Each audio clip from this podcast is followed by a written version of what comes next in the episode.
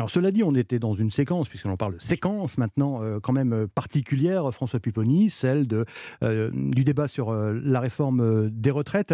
il fallait sans doute pour le président revenir sur le devant de la, scène pour défendre cette réforme des, retraites, après avoir laissé ses ministres aller au front, et donc il a pris cette, responsabilité. Je vous propose de, de l'écouter. J'ai pas besoin d'être assuré. Je sais que cette réforme, par ailleurs, elle crée du mécontentement chez d'autres. Ça fait plaisir à personne de travailler un peu plus longtemps. Donc je sais qu'il continuera à y avoir des contestations. Je dis aussi que c'est un chemin qui rapproche les situations. Et c'est ce qu'il faut pour le pays.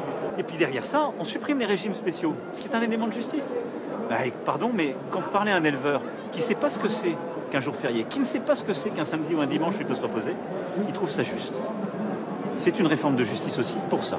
Il va maintenant trouver toutes les occasions possibles, François Pupponi, pour euh, défendre cette, euh, cette euh, réforme des, oui, parce Que le, président de la République a quand même parfois un, petit problème de rapport aux, institutions, au Parlement en particulier. Et, le temps du Parlement, ce n'était pas le sien. Hum. Il ne peut pas intervenir, c'est les ministres, la Première ministre. Mais pourtant, on lui a reproché de se planquer, entre guillemets, justement, pendant, le, pendant le temps parlementaire. Le problème, c'est qu'il voilà, il ne peut pas. lors du débat parlementaire, le président, rappelons que le président de la République n'a même pas le droit d'aller à l'Assemblée nationale. Hum. Donc c'est pas son temps. Et ça, je pense que c'est quelque chose qu'il vit mal, entre guillemets, parce qu'il aime bien être euh, le maître des horloges. Et donc là, ce temps parlementaire terminé entre l'Assemblée, il reprend mardi au Sénat. On vient d'en parler eh ben, avec Il a eu trois jours au Sénat pour reprendre un peu la main, dire les choses et pouvoir s'exprimer. Il n'aurait pas pu le faire pendant le débat, il ne pourra pas le faire pendant le débat au Sénat, donc il a trouvé l'angle de tir. Est-ce que vous n'avez pas été euh, gêné, euh, François Pupponi, par la notion de pédagogie développée par les membres du gouvernement et aussi un petit peu par Emmanuel Macron, hein, des pédagogies sur cette réforme, comme si les Français, eh bien, c'était des, élèves à qui il fallait expliquer, euh, fallait expliquer la vie, quoi, tout simplement. je pense qu'en termes de communication, là, le gouvernement n'a pas été euh, au mieux. Euh, on voit bien, et là, d'ailleurs, le, ministre Dussopt a encore dit qu'au Sénat, ils vont améliorer pour les femmes. Hmm. On, voit bien que cette réforme, qui, est très compliquée, comme toutes les réformes sur la retraite, aurait mérité un temps de concertation plus long. Rappelez-vous la première réforme voulue par le président Macron avec euh, Delevoye, ça a été des mois et des, mois de discussion. c'est mal fini, mais hmm. voilà, il aurait fallu plus discuter parce qu'on découvre au fur et à mesure. Il y avait le problème des 1200 euros, il y a le problème des apprentis, il y a le problème des femmes, hmm. il y a le problème des carrières longues tout ça et manquait un peu de préparation. Mmh.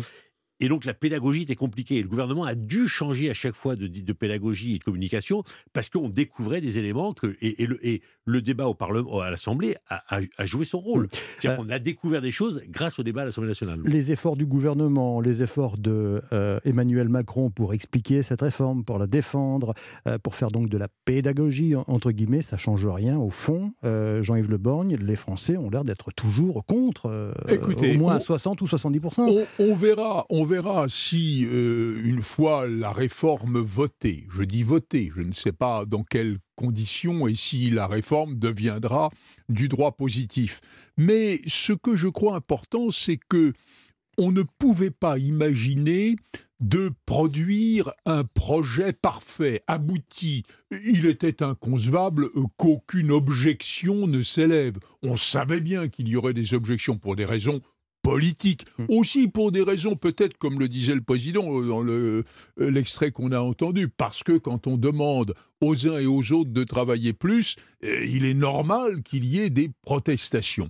Mais néanmoins, je pense que l'idée qu'il y ait une amélioration, l'idée qu'il y ait un dialogue au sein du Parlement. Alors pas l'Assemblée nationale, on sait ce que ça a été, et ça ressemblait à tout sauf à un dialogue.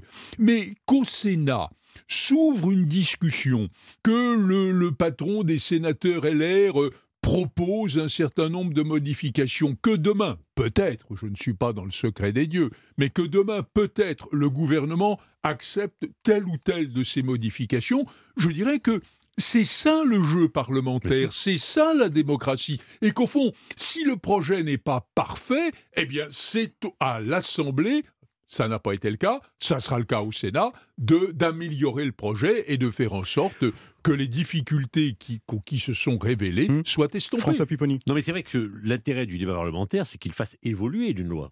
Mmh. La, vraie difficulté pour le gouvernement, c'est qu'il est rentré avec une loi pour essayer de limiter le déficit, pour pas dire le supprimer. Or, le débat parlementaire va, va, va aggraver le déficit de départ, j'allais Mmh, dire. mmh, Bon. mmh. Et donc le gouvernement est pris, dès lors qu'il a fait un texte budgétaire en plus, est pris dans une, une équation financière en disant si je lâche un peu trop, je me retrouve avec une réforme qui va finir avec un déficit, et donc ça veut dire qu'il faudra revoter dans deux ou trois ans.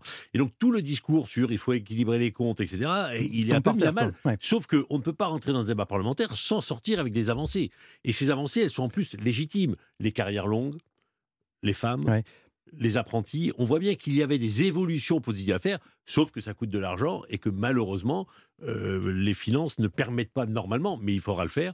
Et donc on finira sûrement avec une réforme qui, de toutes les manières, sera dans deux ou trois ans déficitaire. Oui, mais cela dit, cette réforme, elle va, euh, comment dirais-je, euh, entériner, concrétiser le report de l'âge à, à 64 Je- ans. C'est le, point de, la- blocage. Voilà, oui, mais je et, pense. et mais- donc, elle va se faire, et Oui, donc bah, euh, euh, la mobilisation, les protestations, la journée Alors, du 7 mars, tout ça, ça va servir à rien. Attendez, c'est pas sûr.